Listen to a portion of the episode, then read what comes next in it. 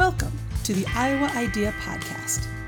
Join host Matt Arnold for in depth conversations with artists, designers, entrepreneurs, and civic leaders as he explores how they approach their craft and represent a modern version of the Iowa idea. This podcast tells the stories of Iowa natives, transplants, and friends who demonstrate the Iowa idea in the 21st century.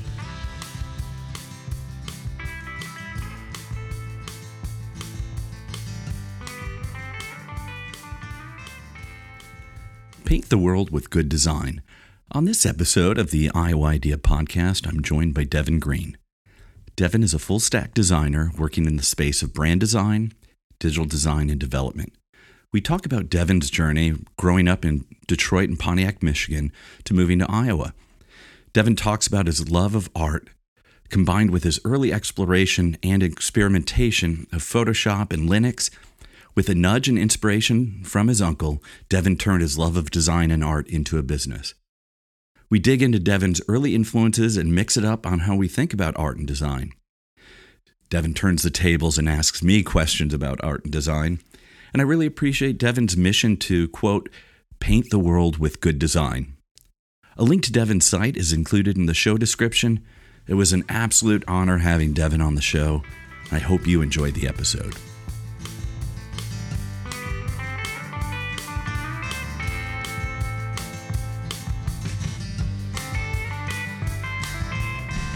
Devin, thanks so much for joining me on the Iowa Idea podcast. It's a pleasure having you here. If you don't mind, for our guests, could you tell us a little bit about yourself? Yeah, sure. So, my name is Devin Green. I uh, market myself as a full stack designer. And what I mean by that is I do graphic design, web design, and web development. Uh, I mainly focus on uh, web design, brand design. Uh, brand design is the biggest focus. Uh, web design is included with that. But for the most part, I like to design uh, brands from the ground up and give them a refresh, or uh, or create brands from the ground up and give them something where they can have where it relates to the customer or uh, clients or anyone uh, around that uh, around those little uh, objects of branding and things like that. So yeah. All right, and uh, how did you become uh, kind of interested in in all of you know? It might be one, right? It's a pretty broad when you think about full stack design. Yeah. There's a lot there, but uh, where did you become interested in uh, design, or what what specific component of the stack grabbed your interest? So my interest in design started where um, when I was little. Actually, um, my mom and I quote tells me that I used to draw when I was like three, and ever since then, uh, it's just been something that has uh, been always piqued my interest. Uh, I love doing art for myself, and then I ended up love doing art for other people um, my uncle got me into design as a whole when he introduced me into the programs Adobe Photoshop, Adobe Illustrator, and told me to create something with those programs. So I ended up learning those programs. Adobe Photoshop is what I learned first. Then I got into uh, Adobe Illustrator, and that one was a little bit more harder to understand and learn. This is during my like high school years as well. So this is after I built built up a uh, knowledge of how colors work, design, uh, just like cartoon characters, like drawing, all that stuff. Just just building up that uh, knowledge and then applying that to like the design world in a more structural way. Once I uh, got those programs under my belt, I started just you know doing artwork for uh, myself still, and then it came. I came across the opportunity to do it for other people, and I just took that opportunity. I also had came across the opportunity to get my art into uh, open exhibits in like downtown Pontiac, which is uh, my home away from home. I'm from Detroit, and I moved to the Pontiac when I was uh, 16, and that's where I made most of my friends and most of my clientele there. But for the most part, uh, it came from my uncle, and the web uh, the web design the web development all the other extra stuff that literally came from me from just tinkering with computers learning how software works playing with linux.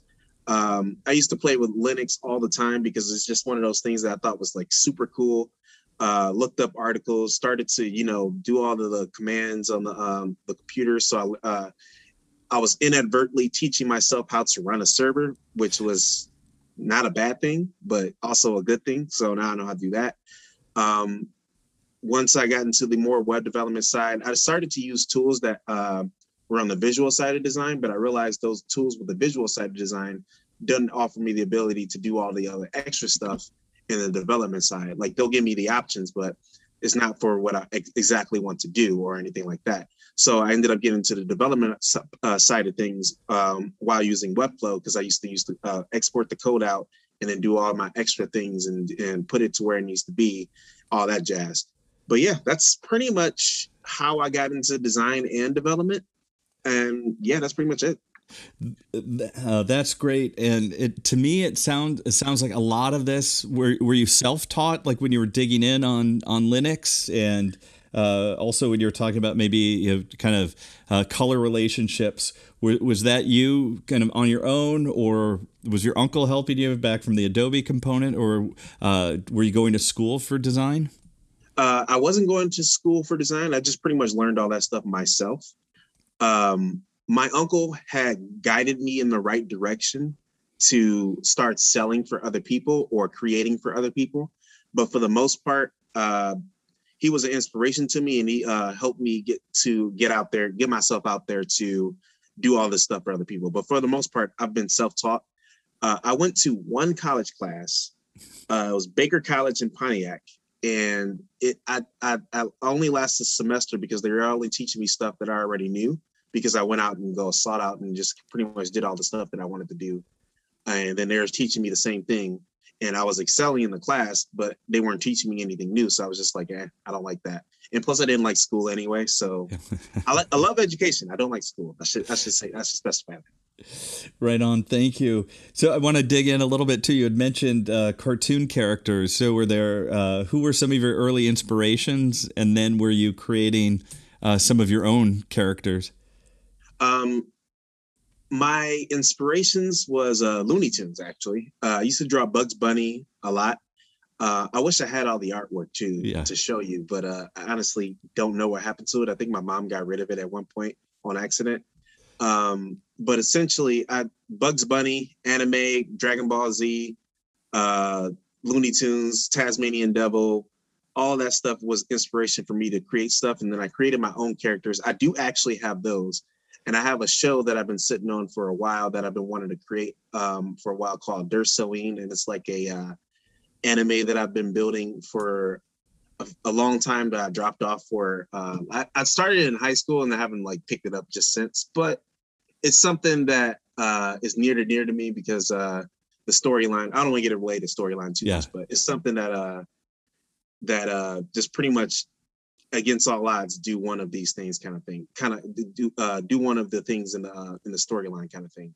But uh, yeah it's one of my um, favorite things to do. I don't draw uh, as much as i would like to now but because i'm doing more graphic design. But i draw occasionally and i do abstract art and the other inspiration for that is roy lichtenstein. He does pop art yeah. and i love his style.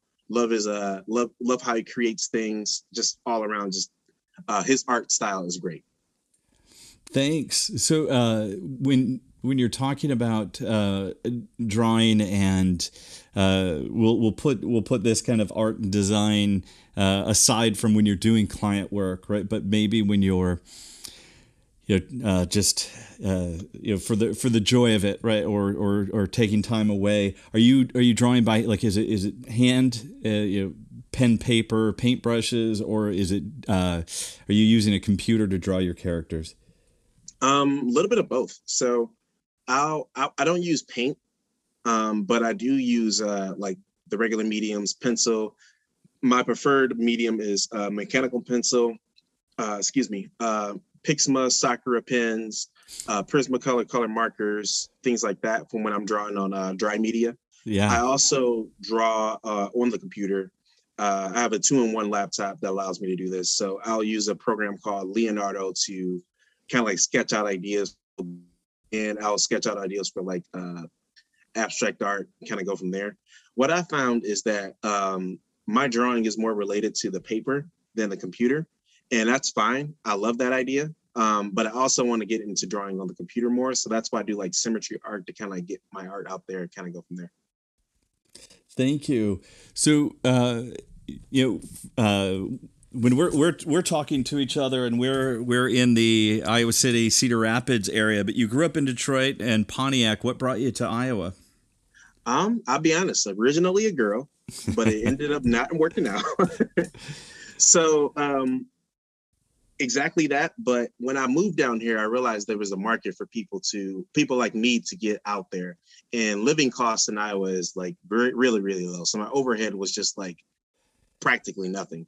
So I decided, hey, uh, let me go ahead and try to figure out the people in this area and see what goes and goes around. And uh, sure enough, uh, I made friends, I made clients, I made best friends, I've made so many like people happy with design work. It's it's been a it's been a blast living here. And yeah, so uh, just I know you you gave you know some some interesting reasons, right? Like cost of living and having fun, but uh, just want to push on a, on that a little bit. What keeps you here? Um, well, I have a daughter, so she keeps me here. um, and just overall, making a difference in the community as a whole. Uh, I feel like I can do that here. Uh, I don't necessarily just do work for people in Iowa. I do work for people all around all around the world, and I have the ability to do that from a computer. And I have the ability to do it here because of my living cost of living is low and I can do all of the things I need to do in order to uh, change the world. My overall arch, my overarching goal uh, is to paint the world with good design uh, in which I see fit. And uh, that is like a loaded thing, but more or less, it's just me wanting to make sure that people who come to me are looking good uh, design wise and my design is inspiring other people and my art is inspiring other people oh that's great yeah uh, on a design side um, uh, one of the things i struggle with so i'm kind of curious from your perspective but yeah. um, when you're out and about in the world is it is it hard for you to uh, to unsee bad design. I, I feel like you know I see so many things that could be designed better, and not not that it's my place to go design it or or really tell people, but I feel like when you're exposed to good design, it it's hard not to see bad design out in the world. Yeah, I have that problem. I'll be out and about with my fiance uh, Emily, and yeah. she'll uh, and she'll uh she'll uh, point out something to me like a logo or something like that she likes and i'll look at it and i'm just like um it's not that she doesn't have bad taste but uh it's not it's more so that i see all of the details and yeah. when i look at it it's like okay they could have changed this they could have made this line shorter they could have got rid of that shape kind of thing and then there's times she'll show me something and this just recently happened not too long ago um, she she sold me a logo for a coffee company out in I believe Des Moines, and the coffee thing, the branding did not make sense at all whatsoever. And she showed it to me to see if I would agree with her because uh, her friend Tara had uh, originally saw it and was like, "Does this make any sense?" And then she asked me, and I was like, "Yeah, this don't make any sense." So yeah, there's that too. Uh, talk to me a little bit about uh, kind of getting your company started and getting your your, your first uh, set of clients. What was that like?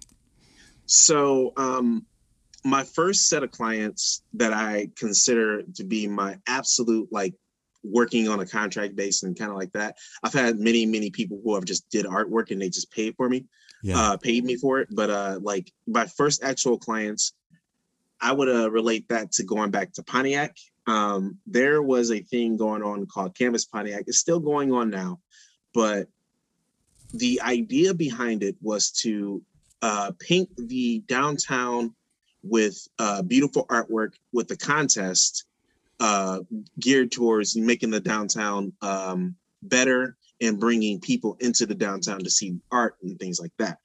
Um, when I created the website, I created it in Wix, and it was the Flash version of the website. And honestly, I uh, it looked good at the time. Don't get me wrong. I can't right. like bring it up right now, but uh, um, it's it's Flash, so yeah. you, you, can all you can automatically say that Flash is not necessarily the best. But um, but you you were an Adobe kid, right? Yeah, Uh. I was an Adobe kid. Um, I'm not Adobe kid anymore. I should say. Yeah, but right. I mean, it make it makes sense that you would you that that would be a natural extent. I mean, because at at one point that was kind of peak web kind of technology, right? Oh yeah, yeah, yeah. It was uh it was nice to go through everything and then like get it to where it needs to be, and like uh, moving everything a pixel, uh, making sure everything was pixel perfect, all that stuff. It's just one of those things where uh, uh, it's just it's just uh, it was there and I used it and it was nice. And another thing that I don't recommend people do, um, cost of inflation was uh is high back then, but like I did the website for like three hundred dollars, and they thought that was a good price at the time. And sure I was did. just building, yeah, yeah, yeah. It was it was it, like if I was uh, back then um, building websites and I knew how much a website actually cost, I would have charged at least seven hundred starting off. But I mean, like I, I was so unsure of myself at the time that I was like, okay, I'll charge three hundred dollars so that way they're not at a loss for when I start this, so that way it doesn't look bad. And then when I get it and then I create it and then I have all this creative ideas, said this website looks amazing. So okay, yeah, I probably should charge more. So there's that. Um, but that whole uh, experience was uh, amazing because I got to enter the contest and I actually won. Um, my artwork was posted down as a poster art downtown in downtown Pontiac um, throughout every window or anything. And uh, from my friend Robert, who I got the project from, uh, and he went and uh, worked with the city with his his uh, response to it was he loved it, but like he said that everybody either hated it or loved it. And I'll uh, put this piece of artwork up on my website at some point in time. Uh, I took it down for a while when I needs to go back up because people actually do like that type of stuff. But um, going back to the topic, uh, Canvas Pontiac was the first one. It was an amazing. It was an amazing experience only because I get the I got to build something for someone, and it got to see uh, it saw it was seen on a major scale, and it made me really really well known in the Pontiac area, and it was just it was just a fun time. Made me feel great. It was just awesome. That's that's cool. I um, so yeah one of one of the things I find interesting about uh, um, art and design to, is where you know because sometimes I think about like functional design like you know from almost an accessibility standpoint right where like in a physical environment it's just it's easy for everyone to use. And then when we move into more aesthetic things and in in a, a, space of art is how I, be, I believe good art uh, is is like a brand, right? It's not all things for all people, and I I actually love when things like get people riled up. So when you said like uh, they either loved it or they hated it, I I love when that happens. I wish I knew why I love that, but to me, it's always a sign that there's something super interesting going on. Yeah, I agree with you now. Um, past me would have been like, I don't know how I feel about that. And uh, it just would have been like, yeah. But now I realize that uh, uh, as I as I've like progressed in the years, I realized that art is one uh, thing that is made for people to think. It's uh, subjective. It's not uh, it's not the same in everyone's eyes, and that's perfectly fine. And that's one of those things where uh, it makes art just beautiful. Like some people may like it, some people may hate it, but all around, art is made to create emotion, and that's why people create it. Yep. Yeah, I had heard a story about uh, when when the ballet Rites of Spring was first produced, and it, it was so uh, divisive that f- fist fights broke out among the audience. Like, because some people oh thought gosh. this was like, yeah, this is a, a beautiful extension of the art and such a, you know, like a, a a strong statement, and others are like, "This is sacrilege. This isn't ballet." And uh, again, I don't know if it's if it's true, but I you're right. I mean, that emotion and that strong emotion can go many different ways, right? And you think about personal experiences one has with art where you know it does it make you happy or sad or so happy right that you're it, it brings tears it's it is I, I love that kind of subjective emotional component that that like kind of wakes people up shakes them out of like a just a a normal day to day. Yeah, and I I love it too as uh, as well. And I got a question for you if you don't mind. Yeah. So, uh, and let me see if I can word this right. Um, do you believe that um, design is a, just a uh, I would say like commercial design is just a more f- structural form of art? Uh, I would say n- no. I th- I okay. think design and art are um, we're reaching into uh, many many of the tools we're grabbing are in the same toolkit, the toolbox. Um, yeah. But the to me um, that in hate to sound like a consultant with it depends, but no, you're fine. yeah, starting starting with design for me is design is intentionally serving a particular purpose, and I know you could apply that to art as well. Uh, but I do feel like art is to maybe provoke thought, where a lot of design too is to make. I think of design as being intentional, making things easier for people to to do or to accomplish their goals and where that might change in context. It, where it becomes blurry for me is something like service design and experience design. Yeah. Um, like so like thinking about the the intentional acts that people have when they're putting an exhibit together. Um, uh, when they're like you know so like maybe at a museum or an art show, right? You're designing the show itself and you're showcasing the art, but you you are trying to uh, you know provoke. Like uh, the designer Alan Moore talks about having a poetic brief for your design. Yeah. Like what emotion do you want to convey, and not like not in a manipulative way, right? I uh, but I do. I think there's there's a difference, um, and and it gets for me it gets a little more complicated on what type of design. Again, is it graphic design? Is it service design? Is it industrial design? But I do think of design uh, more, you know, smoothing things out between companies and customers. And I, I see art as, um, you know, it's it is uh, it has a different intent uh, and and different objectives, I guess. I can uh I can relate to that. Um what are your thoughts on that? So my thoughts is from a design as a whole standpoint. So um the way I see it is uh design came from art and uh design is still technically made for uh other people to feel something or understand something. Mm-hmm. Uh it does provoke emotion so I do believe that they're uh, they're closely related, but they do have different tangents into where uh, where where you go. So like say for instance, um, you create a website that is creative and it's supposed to invoke a thought when you get there and it's supposed to be like a piece of art but also serve a purpose for the person that has it. Uh, like say for instance sell them on uh, their work or sell them on their portfolio or anything like that. That type of stuff uh, i can see that but i never i never thought about like user experience design and then uh, service design or anything like that i never thought about including those into that aspect i was just thinking for more of the uh, standpoint of graphic design so that kind of like opened up my whole thought process on how that works it just like I don't know. It's just it's, it's making me think if that makes sense. Yeah, and I would say too. I love I love your your point about um, basically kind of like design design training. Uh, kind of comes from from the arts and arts training, right? So yeah, that they are they they might have evolved differently, uh, but they they kind of have a common ancestry, mm-hmm. and mm-hmm. uh, and then especially like graphic design, how closely that relates to um, the what we might think more as art versus you know maybe some industrial design. You know, getting a little bit further away, or service design where you're trying to guide people in a very specific way.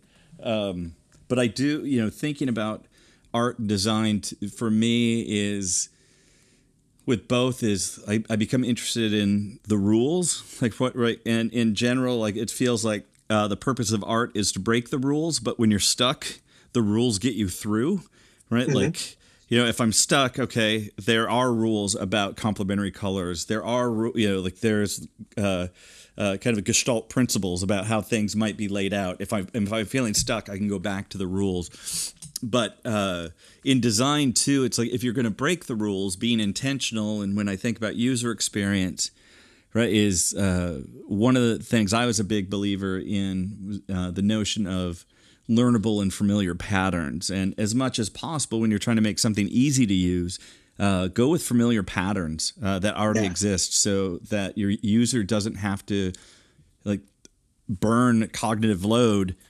thinking about something but if if the familiar doesn't work and you're being intentional about it because you know the business goals you know the customer goals and you're trying to maximize a good solution for both right you might have to lean on the learnable but then the learnable also has to be consistent right? So when you're introducing deviation from a norm, it still it still has to provide uh, a, a, learnable, coherent system for one to use, and so even rules and principles might become clouded in there. But I, I see um, I see art having um, more leeway uh, with the rules. yeah. Than design, and I, you know, another thing for design is um, there it may lend itself a little bit more to some objective critique where where art it's hard to have objective critique right? Because it can be so divisive even among you know art critics and art experts like you know like what you were talking about with your artwork or we are talking about Rite of Spring but that's um, sorry i'm just rambling on because it, no, you're fine. I it's revisit this periodically too is like what what how are they different and how are they the same and what purposes are they serving? Uh, but i do for me is for both is how do we do things that for lack of better terms help create more beauty um, more more pleasure right? Like relieving people of of burdens. And is it is it the day-to-day burden where artwork can take me away? You know like this transcendent power that it has uh, can good design uh, reduce my frustration right? Can i whether that's insurance paperwork can i make it easier for a customer to understand what's going on uh, to you know a website where i'm trying to find out information can i make it easier? So I guess in one way I would like how how does good design and how does art help relieve people of a burden? And when it needs to how does it shake people up or wake people up right so that they're not on autopilot? So you know eh, but design I think is also right like I, I guess I'm going to go back to it's it it's it might sound cliche but thinking about the podcast 99% invisible where a lot of times really good elegant design isn't noticed because it's so good or so elegant. You're you're as a user you're able to stay in flow right? But uh, mm-hmm. really good artwork shakes you up and it wakes you up right? It's not uh, you know you do you go through a, a great art museum and uh, you know like you're you're daydreaming and sleeping? No you like so many things might grab you, uh, yet the the design and flow of the museum might be such that uh, you didn't have to think about where you were walking because it was easy, and you were and you were able to concentrate on on the exhibits themselves. That's I don't know if that makes sense. that makes a lot of sense. That's an interesting way you put that putting that like uh, understanding that uh, from like a design standpoint, and then kind of like that's that's one of those rare rare places where uh, art and design can like coexist with each other in a way that they both complement each other and not um, conflict each other, which right. which is uh which is amazing. Uh, I I agree. Uh, it's it's amazing that people actually come up with these type of things where it just looks like it you you don't think about where yeah you're you like you were saying you don't think about where you're walking. You just kind of like follow along because that's how the, uh, the that's how it's designed and that's how it should be. That's how uh that's how it uh, that's how it was made which is pretty right. legit. Yeah and that's one of the things like when i'm working with design students or you know when i've led design teams too is kind of that you know a couple things is one is the notion of intentionality uh, mm-hmm. be, being intentional about the decisions that you make, uh, the design choices that you make. Uh, and we've even even saying like saying no to something or not doing something is actually a choice. But just being aware of that, you know. Then uh, another another component too that we think about is context, right? And I think that's where we've seen a lot of design challenges across media. Um, you know, I think like early days of web, right? even even a, a laptop or desktop itself. What you know, the the analogy, right? It, it, is that also like from early Apple object oriented stuff, right? We had files, we had trash, we were mm-hmm. sticking we were sticking files in folders. We were using a purely um, physical kind of metaphor of an office and a desk, and it it makes sense to make it easy to understand what's going on. But I think we also then you start to see differences in right there there's certain fonts that are easier to read when they're physical. There's certain fonts that are easier to read when they're digital. And yeah. i think sometimes we lose the notion of context. And that's where i get i get frustrated with the rules uh, because sometimes people are maybe um, they're not intentional or it's lazy thinking um, when they leave out the context on which a user is this is this a physical environment? Is it is it digital is it a blended environment uh, and then you can get into really deep, interesting questions too, right? From brand is what is the brand experience? Is this helping convey the brand promise? Is it brand right? Um, yeah, a lot of interesting ways that also like zooming in and zooming out on mm-hmm. on those elements that. Uh, but for me too is is um, and I'm not saying that e- either art or design one's more thoughtful than the other, but just that most of my time has been in the design space is really encouraging intentionality and context and then um, the hard part for me and i'm curious about your perspective is sometimes working with clients that don't appreciate good design right? They'll think about we need to pretty it up or we can pretty it up later or it just needs to do blank when really design is how the whole thing works, the how, how that whole system fits together, how does it hang together. Um, so those are some of the the things that that you know kind of guide my design work. But I'm kind of curious for, with with you too is. Um, do you do you run into some of those challenges where where clients might not appreciate really what good design is and and may it's and maybe they don't have to right but sometimes when when you're trying to make good design choices, uh, yet, they already have a solution in mind. And yeah, I think uh, I think the way that so I used to have that problem when I was starting out, and the way that I solved it was um, creating a system around the uh, the problems at hand. So what I found is that most people don't exactly know what design is. Excuse me. So I try to um I guess the the the easiest way to explain it is tell them what design is in the easiest way they can understand. And I do that through the actions that I use, uh, like the, the way that I create the website. So if let's say for instance a client doesn't necessarily know how to build a website what a website is or uh, how a website is, uh, is structured or anything like that. If that's the case i wouldn't necessarily build a wireframe uh, or show them a wireframe. I would just more so show them a mock-up and explain to them hey this is what the website would look like uh, based on what your brand is uh, facing and kind of go from there. Or if someone that does appreciate design or knows what design is, or at least have a, a idea of how it uh, works, what I'll do is I'll start out with the wireframe to show them, hey, this is how it's going to be structured. If you think this is a good way that the website should be structured, let's go ahead and move on, move along with that. If not, let's go ahead and uh, rearrange and then get it where it needs to be in order to get where it needs to go. Then we take that wireframe to uh, mock up then we take that mock up to uh, code. Then we take that code to CMS, and then kind of go from there. And during the during that whole process, I'll tell them, "Hey, this is how this works, and this is how this works.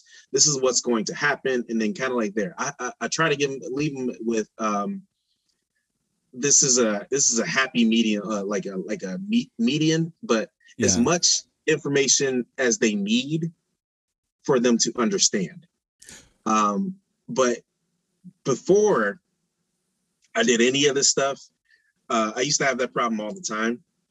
Uh, I realized it was more so just because of the communication, like trying not to, I mean, trying to explain it in a way that they understand uh, versus the way that I understand is something that is learned, is not taught. It's just not, it's not easy to do any of that. So, like, trying to get them to understand that from that perspective is was the hardest part for me. And then like i just pretty much took the pieces okay this person does this okay this person does this okay this person does this and just kind of like build to it and kind of go from there. But for the most part yeah i do have those problems uh sometimes.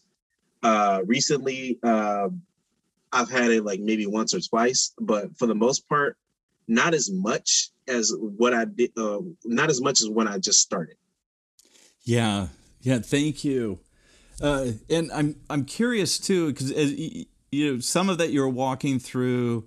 Uh, maybe ways that you pro- prototype right and going from lower fidelity to higher fidelity and because you're full stack right uh, thinking about like the presentation layer down to kind of almost server and database layer mm-hmm. um, in your work how aware are you um, while you're doing I, am not i'm not stating this a, a, great way but sometimes are you already like kind of aware of constraints and enablers? Or are you know are you first wearing like maybe a pure interaction flow hat like this is what could happen and then i'll, I'll figure out the details or because you know it so well is it just almost intuitive that you're you're already pushing the boundaries on what can happen does that make sense? Uh in a sense, yes. So, so and sorry, because you know sometimes in, in lar- larger companies, right? You'll have you might have design once you might have development, and they're they're like different shops, right? And people are like where we see problems is, oh, it's thrown over the fence to one group or the other, right? And and they're sometimes they're missing a good translation. And you're serving as a translation and the expert on both. So I'm kind of curious just how uh, how much that is kind of maybe intuitive or explicit as you're you're going through your own design? Um it's dang it now i lost now now i lost the question. Could you explain well yeah. actually, yeah so thinking about your work so in the context of you being uh, you know kind of full stack and you kind of walk through sometimes even walking the client through how you might progress right from low fidelity into prototypes, what it could be, what it could do, and and ultimately getting to code, right, and showing the different layers and and, and different levels of detail. I'm just I'm kind of curious because you're wearing multiple hats. Kind of so, how explicitly are you thinking about maybe uh, technical constraints while you're designing? So I try not to think about it when I'm designing as much as possible because what I found is that it limits my creativity.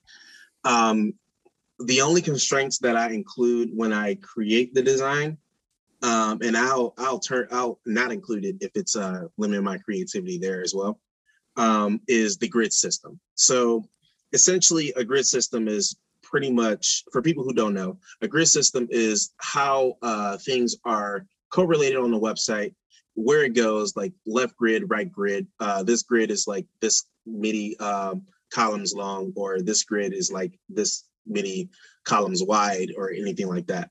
So this is the way I think about it. So if I know the website is going to be something that needs to be cons- uh, consistently structured, I'll use the grid.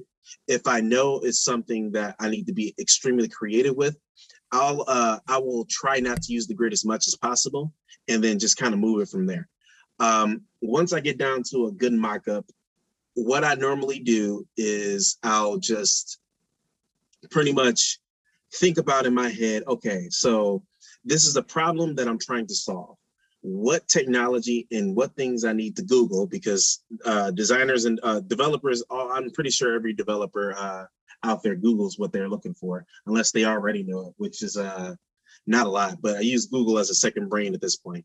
But uh, I'll I'll I'll go through the process and say, okay, I know how I want this to work. I know how I want this to animate. I know how I want this to go. Now, how do I do it? So I'll uh, structure it in a way. I'll break I'll break down that creative design into a uh, structure that makes sense to me and would make sense to anybody else that will look at it. Um, if if I if if I decide to if someone decides to like take take on that project from another um uh for another uh like somebody decides to jump in and say hey I want to look at the code and kind of go from there.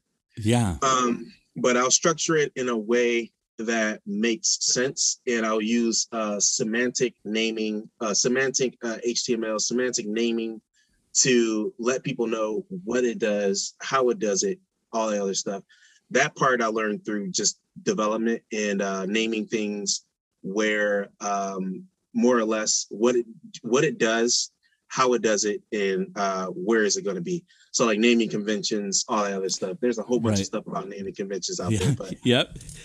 Yeah, But- right. I mean, there, there's, yeah. So, like, kind of like the almost like a information kind of architecture and taxonomy view of the world can be. Yeah, that exactly. alone can take up a lot of a lot of like headspace. yeah, no kidding.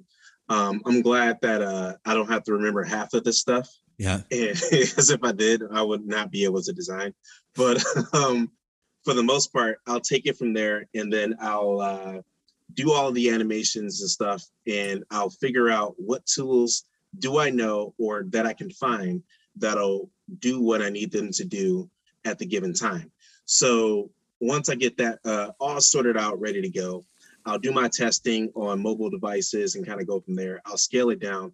I intentionally don't design the mobile uh mobile out uh the Yeah. mobile uh, view for it. Um only because sometimes I feel like it also holds me back, but most of the time I design it in a way that the mobile view would just pretty much just work. Um and I don't do that intentionally. Sometimes I do, sometimes I don't. But I'll also just kind of like compress it down in a way that makes sense and get rid of items that I don't need, hide show items that I do, or if I'm doing it from a creative uh, aspect, try and show as many items as I can as possible as the desktop, so that way it still looks good. So, yeah, that's pretty much it. That's my process. I just try to um, keep it all uh, like I'll, I'll I'll go in creative and then uh, structure it afterwards. Thanks. And you know, and, and ear earlier you were talking about the grid, right? And and how um, as humans, our brain is is wired to see so many kind of right angles, right? Like straight lines or right angles, so not violating the grid, uh, and for scannability, things like that. But um, there was I I just saw this recently. I had I I know it's been around for a long time, but I hadn't been familiar with it. Are you familiar with the optical illusion called the Ames window? Um, I am not. It- Could you A- elaborate? A M E S. So it was somebody's name, but it. What's interesting is it's uh, it looks like a uh, like a normal window frame and and in two dimensions. So imagine like almost like a you know like a, a, a two by three window frame, right? And um, but when it's put on something, it, but you make it actually as a trapezoid, so you're playing with kind of depth perception. And when it is rotating, it looks like it's oscillating rather than actually going 360. And it it it almost broke my brain just watching it. And you know what? I'll post I'll post something uh, for listeners in the in it, but it was one of one of the longer form things. So I fell down this kind of Ames window rabbit hole.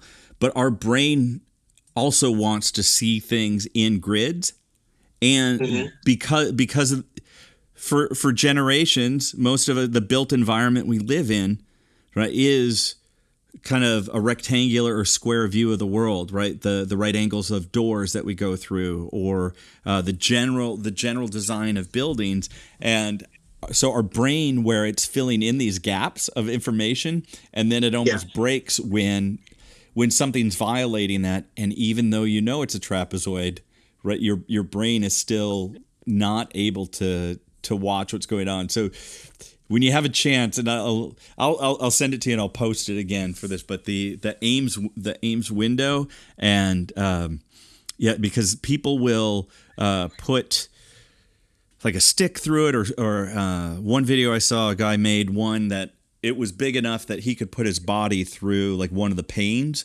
so to speak, and it looked like he was flipping, and and yet the um, like he was still going in a circle. It looked like he was going through it because it still looked like the window itself was oscillating rather than rotating 360. And so Yeah. I'm, I'm curious about too, right? Like if we could talk to to people that haven't been raised in like a built environment like ours, you know, like like do do those hold up? But it, it's interesting over time just what our our brains take for granted and how how much uh, information our brains just fill in for us. Uh, I actually, I'm with you there. I actually did look it up. That's probably what Yeah. what you heard in the background. Yeah. Um, yeah. So this is mind blowing, and I, I honestly like I didn't even like think about it until now. That that looks like wow. Like the guy was inside of it, and then like yes. yeah, it's just wow. Like It's bruh. it's nonsensical, right? But it it you know and you know abstractly what's going on, right? And like if somebody said to you, "Okay, yeah, it's a trapezoid and this guy's through and it's three yep." And then you're looking at it and you're like, "Nope. That's oscillating and that that guy is somehow going through the window." Yeah, exactly. And it's just like uh, it- that that whole transition part between the middle and there, I'm like, huh?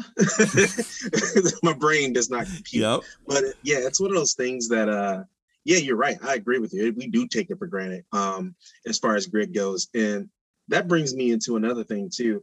Uh I noticed you talked about like fonts and how they appear differently versus how they appear um on paper than digital Yeah. one of the things that um, most people don't understand um, is that the human eye, when you're doing a dark background versus a light background, the fonts have to be a little bit thicker in order for you to understand and read it in the way it needs to be. And most people don't know that, but it's one of those things where I, I, I work in dark mode all the time. yeah. So uh, it's something that I've uh, come, came across like all the time.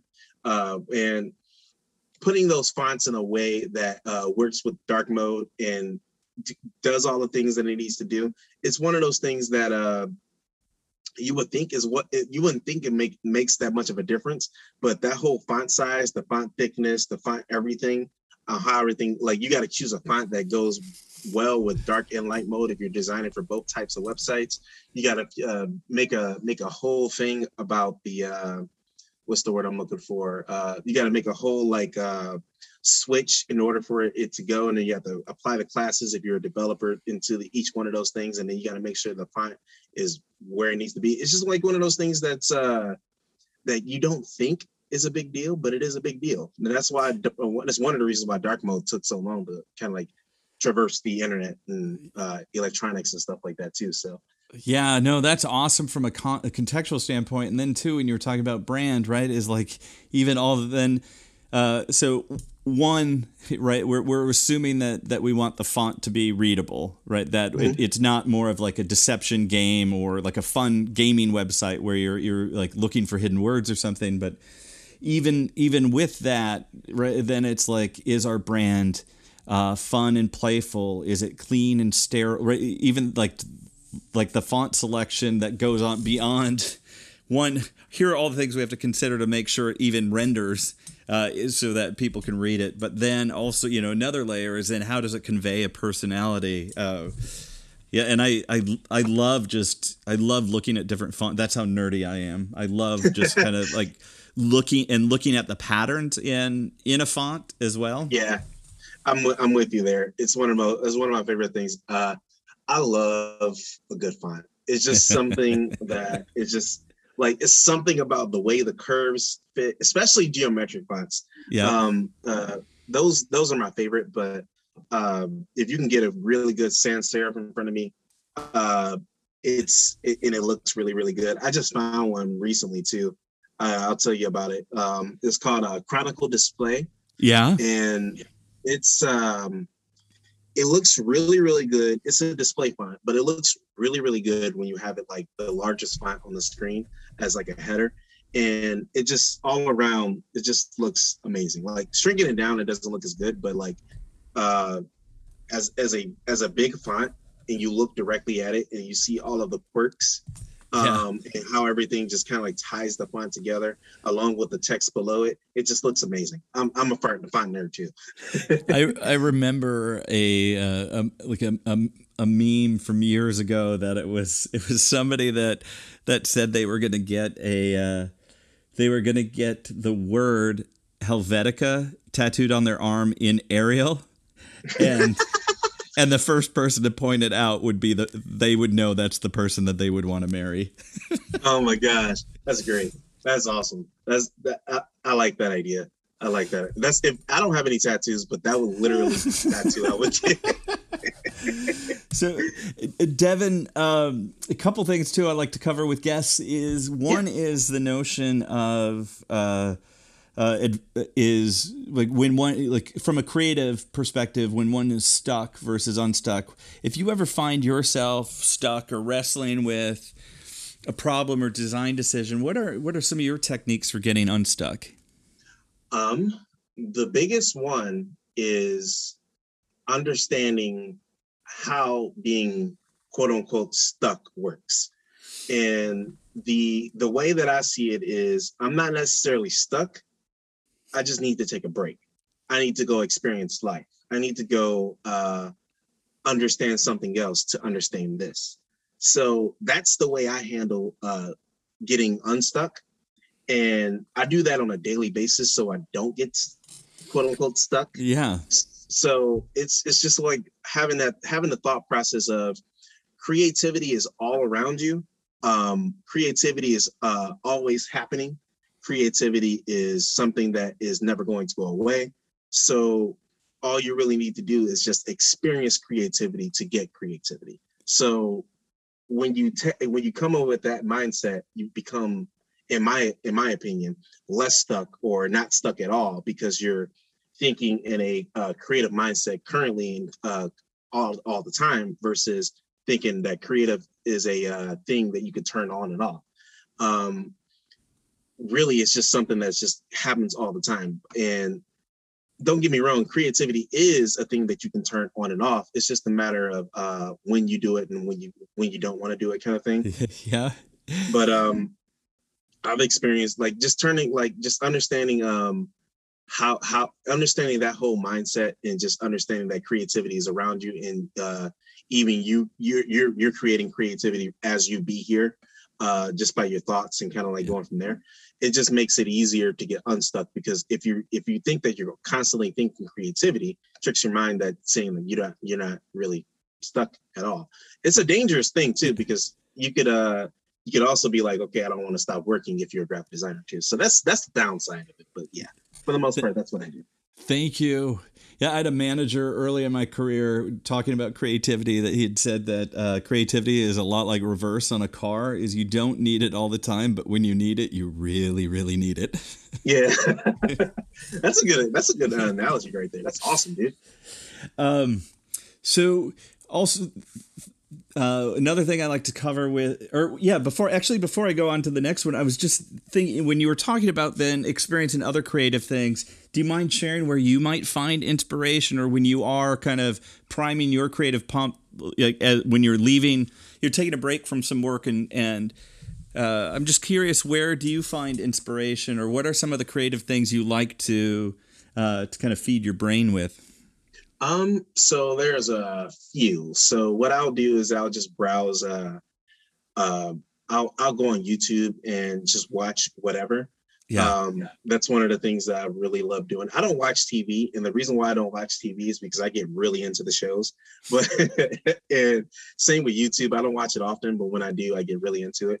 Uh, the things that I like to watch is like um, tech review videos, um, mainly uh, MKBHD because he is a Mark. if you don't know who he is, is Marquise Brownlee. Okay. Um, and uh, Marcus uh, Marquise, I, I, always pronounce his name wrong. I can't remember how exactly how it goes, but he's one of those guys that uh, is really uh, techie, but also really cool. The way he presents the tech and the way he designs his office and the studio and everything, it looks really creative. So that's what all. So I look at that. I'm thinking, dude, that whole like combination of this color with this thing and this, that, and this, and all the other stuff. Everything around those videos are like super creative. But um, another thing I'll do is I'll just walk around um, in the downtown district area district. Yeah. Uh, I always notice something new when I walk down there. Um, and more specifically, uh, downtown NewBo. I'll walk yeah. down there and I always notice something new and it just looks, it, it, it just like piques my um, interest every once in a while. And It's really, really nice. And the other thing I'll do is I just have conversations like these, um, talk with other people, get their perspective on other things, and kind of just go from there. Uh, experiencing nature is another one as well. Uh, I recommend everybody experience nature at least once a month, at least once a yeah. month. Um, just uh, going out and then just going into the uh, forest and just understand and just looking at stuff and then just like soaking it all in just helps you like calm your mind. And yeah, it's just one of those things that just out there. I try to do it like at least once a month, but um, ideally I would like to do like three three times a month. But you know, work, life, right. all the other stuff. Yep. oh, that's but, uh, yeah, that's pretty much it. That's all I. That's really all I do. It's just uh, go experience new things. Uh, sometimes, if I can, I'll go and travel. But for the most part, just go experience uh things that are around me. I'm a I'm a homebody, so I don't get out much. So Thank you. Uh, and no one last thing I like to cover with guests is uh, a notion of advice, and it could be, you know, is there good advice you received from from a mentor? Like I'm thinking, like uh, you're you're possibly, you know, like the way your uncle pointed you in an Adobe direction early in your journey. Uh, or is there advice you know, you didn't get right? Because uh, Austin Kleon in his book "Steal Like an Artist" says that when we give advice, we're just talking to our younger self. But is there good mm-hmm. advice you received, or advice you wish you would have received that you would share with other uh, creatives or entrepreneurs? Um, my advice is that the tool does not make the designer. Um, I don't use uh, I, I don't use Adobe anymore and I always thought that Adobe was the best stuff, and it made you who you like. If you had Adobe, it'd make you a great designer. The tools are amazing, doing all the things. But it really all just comes down to uh, the limit of your creativity in your mind and your ability to want to create that create create what's in your mind. Um, uh, and learning uh, along the process of uh, what how you want to create that. Uh, but for the most part, just the tools do not make the designer. Um, it really just boils down to, like I said, your your creative mindset and your willingness to get it done. Awesome, yeah, because I know some uh, some of my design friends. Uh, anytime one of us would start complaining about a tool or technology, Mm-hmm. We'd kind of remind ourselves the a phrase that we would use is a, a good crafts person never blames their tools. Yeah. yeah. yeah. So I, I like I like your frame the, of uh, you know, the tool doesn't make the designer, and yet uh, we we we see so often right these these discussions about what's the best tool right uh, for different parts of design. So I love I love your advice there. Yeah, no problem. Devin, it was an absolute pleasure having you on the show. It's always great to talk to you. I'm, I'm glad we were able to record this conversation. So thanks so much for for joining me on the podcast. Yeah, no problem. Um, I appreciate you having me. I appreciate you inviting me on the podcast as well. And uh, I learned a few things. So thank you. I appreciate that. no problem. Yeah, glad to have the conversation.